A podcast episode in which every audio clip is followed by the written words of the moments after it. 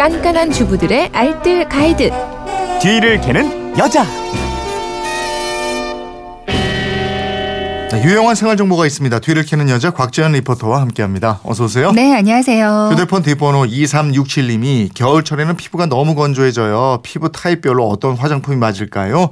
똑똑한 화장품 고르는 방법 좀 뒤를 캐주세요 이러셨는데 오늘 화장품에 대해서 알아보죠. 네, 가끔 보면 화장품 하나 바꿨다고 하는데 피부가 좋아지는 분들이 있습니다. 음. 그래서 따라 바꾸면 제가 쓰면 아무 효과가 없는 네. 경우가 많더라고요. 그러니까 화장품은 브랜드에 너무 의존하기보다는 무엇보다 나, 내 나이 그리고 내 피부 타입, 목적에 맞는 걸로 좀 성분을 따져가면서 골라 쓰는 게 가장 좋은 화장품을 쓰는 방법이라고 해요. 네. 화장품 성분 파 이것도 중요한데 또 어렵고 그렇잖아요. 네, 맞습니다.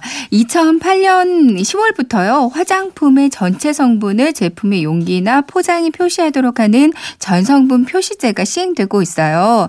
여기서 그 화장품의 전성분 표기는 앞쪽에 들어가는 순서대로 그 함량이 높다고 보시면 되겠는데요. 네. 근데 보통 피부를 가진 분들에게는 괜찮은 성분도 민감한 피부라면 피부 트러블을 일으킬 수 있습니다. 뭐 파라벤이나 계면 활성제나 인공 향료, 합성 착색료 등등. 그러니까 민감성 피부를 가졌다면 반드시 화장품 뒷면 라벨에 있는 이런 성분들 표시명을 좀 잘 확인하시는 게 좋겠는데요. 음. 대한 화장품 협회에서 운영하는 화장품 성분 사전이 있어요. 네. 이걸 이용하셔도 좋고요. 성분 분석을 해주는 애플리케이션들도 많이 있으니까 음. 좀 성분을 꼼꼼히 찾아보는 게 좋겠습니다. 근데 내 피부 타입을 알아야 될 거 아니에요? 네, 그러니까 세안 후에 기초를 바르기 전에요. 심하게 당기거나 각질이 하얗게 일어나거나 화장이 자주 뜨면 건성 피부일 확률이 높습니다. 그리고 세안 후에 금세 피부가 번들거리거나 모공이 넓고 트러블이 쉽게 일어나면 지성일 확률이 더 높고요. 네. 근데 피부 타입은 나이가 들면서 또 환경이 바뀌면서 많이 변할 수가 있대요. 음. 그러니까 지금의 피부 타입에 맞는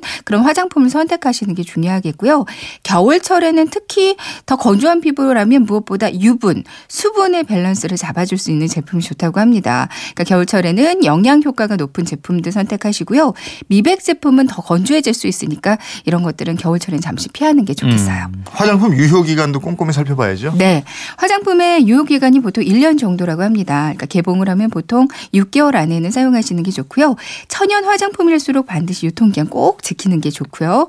근데 화장품 원료마다 유통기한이 다 달라요. 그러니까 되도록 가장 최 근에 만들어진 화장품을 구입하는 것도 요령이겠어요. 또 화장품 고르다 보면은 그 모르는 용어도 굉장히 많잖아요. 네, 그렇습니다. 그러니까 제가 몇 가지만 알려드릴 테니까 이런 용어들이 보이면 아 이런 스타일의 화장품이구나 이렇게 생각하시면 되겠는데요.